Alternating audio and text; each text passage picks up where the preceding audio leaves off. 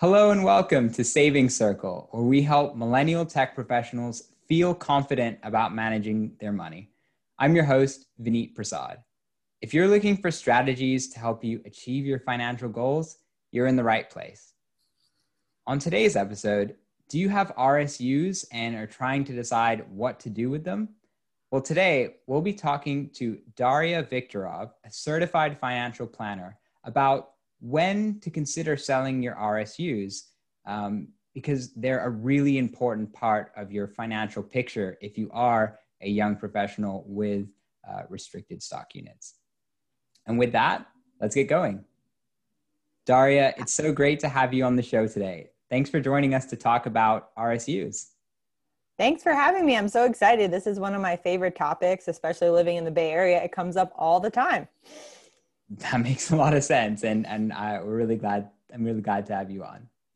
Um, now, before we dive into RSUs, um, can you tell us a bit about what you do and the types of people you serve? Sure, I'd be happy to. So, as you mentioned, I'm a certified financial planner. I work with a wide range of clients, primarily clients that have had sudden wealth events. So, that either could be from an inheritance or a company that's gone public and they now have a wealth of, they have a newfound wealth. And what that means is is that we look at your holistic life. It's not just your investments, but also your taxes and your cash flow. You're also looking at insurance and everything in between. Anything that has to do with your money, we're going to try and fit the puzzle together and how the pieces fit. I love that. I think it's such a valuable service you provide, and it's it's much more than I think people think about investment investments, but it's so much more than that, and, and it's great. Um, so, next question. This is kind of an odd one, but just so our listeners get to know you a little bit better, uh, what is an unusual hobby or guilty pleasure that you enjoy? Ooh, that's a fun question. I would say for me, it would be I really like fitness and health. So back when you could go to the gym all the time, I would love going to boxing classes.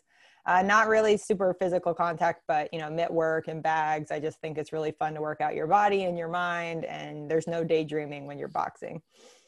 That sounds awesome. I haven't tried it myself, but I've heard it's great exercise and a good way to like get in the flow, like you said. That's that's fantastic.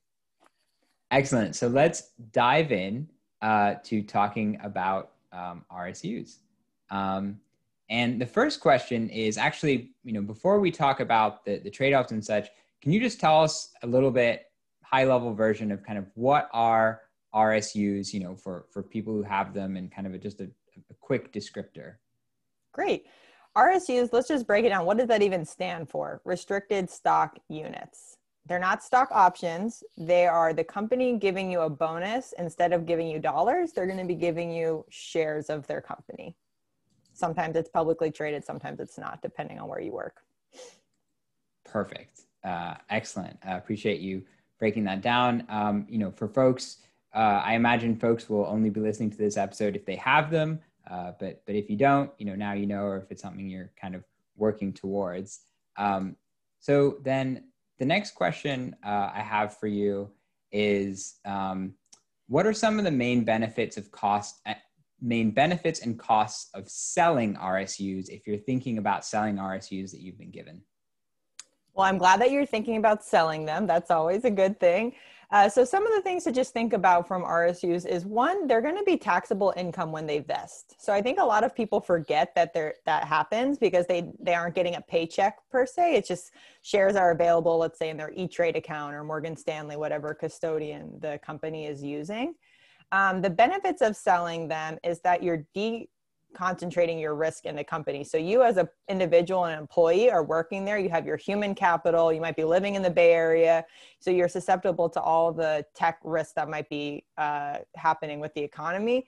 And then also if the stock price goes down, you know, your work might be affected. So you're going to be selling out of the RSUs, you're going to be reducing your exposure to the specific company and you can invest in other things that aren't just tech companies.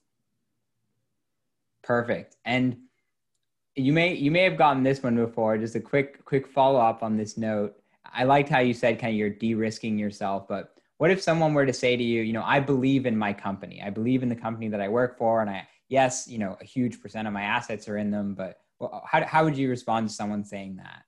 Right.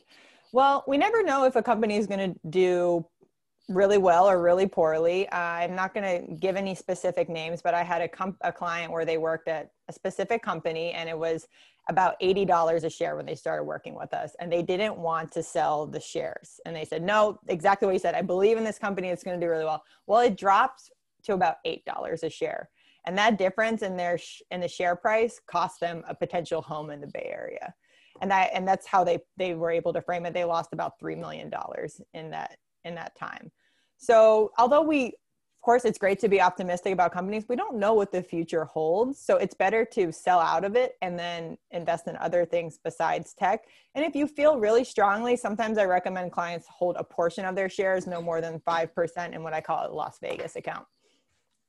I love it. I love that Las Vegas account term, and that's a really powerful story about that uh, person who lost a lot. So thanks for thanks for sharing that especially at a time when things have just been going up, up, up historically recently around tech. So uh, the next next question I have is how do you actually go about selling RSUs? Like, what does that process look like?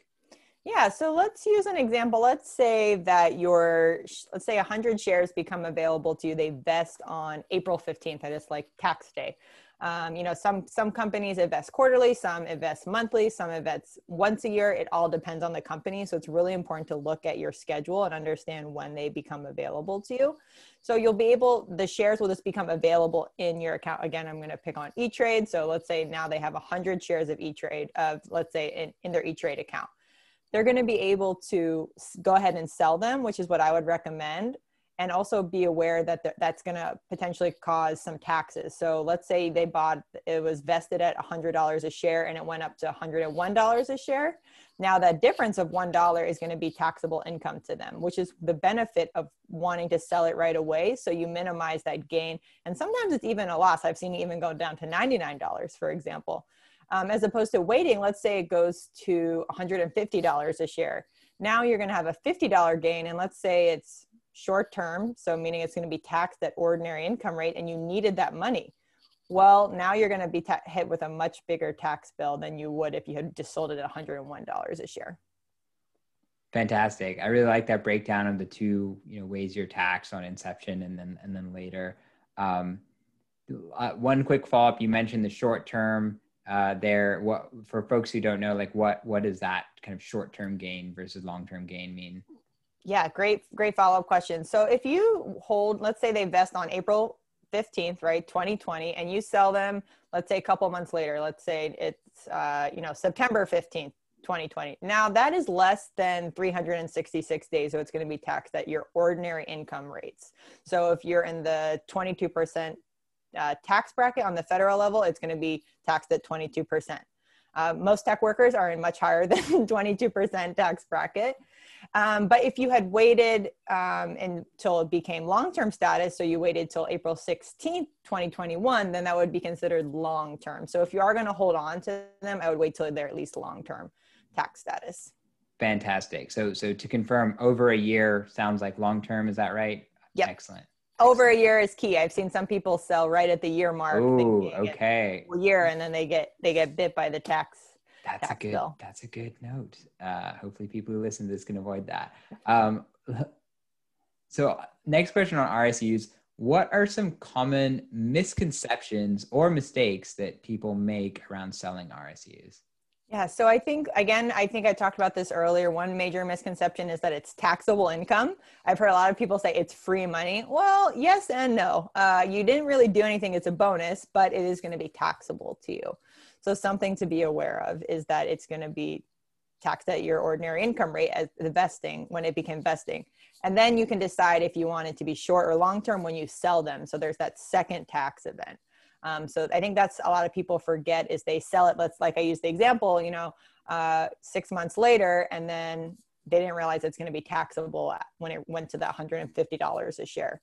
The other thing that a lot of people don't understand is that sometimes companies do withhold taxes when they're when they vest, but they don't withhold enough. I see very common it's about 25%, 20 to 30%, but a lot of tech workers are in the highest tax bracket and they get a big tax surprise when they go to file their taxes.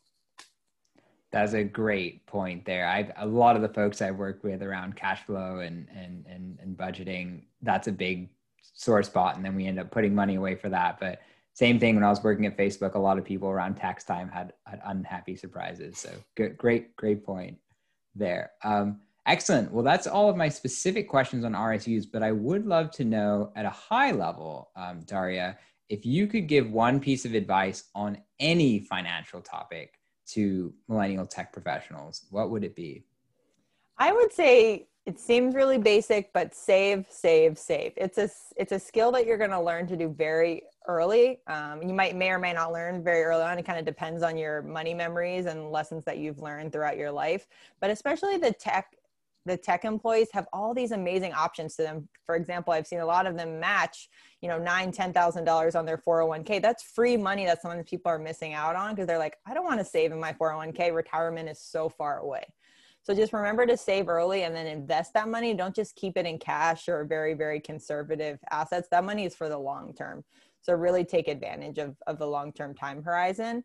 Um, and the other thing is just deconcentrate your risk in tech. I know we talked about this earlier, but people are really like, you know, the the FANG stocks, as people say, are just going to do great. Yes, maybe they will, but just remember that it's you don't want to have all your eggs in one basket.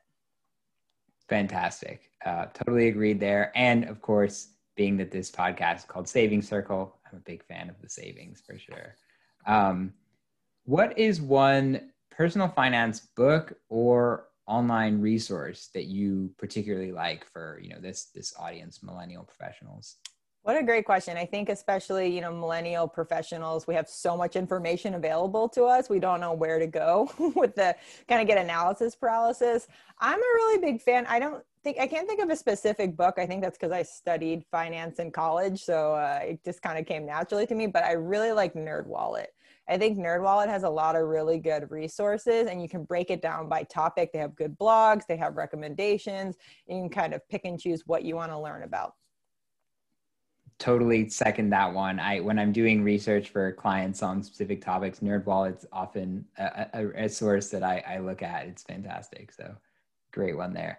Um, last question for you. Um, how can listeners follow and connect with you? Oh, great. I would I love to connect with people, even just follow me, or if you have general questions, uh, you know, I'm an open book.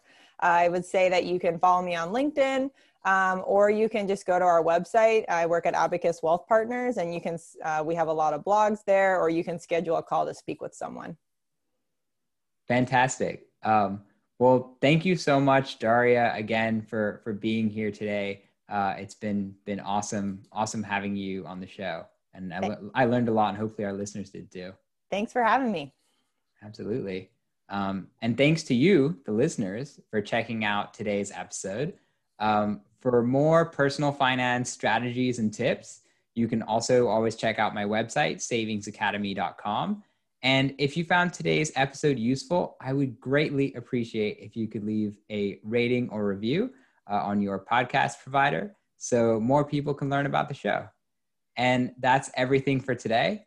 Until next time, keep saving, my friends. Keep saving.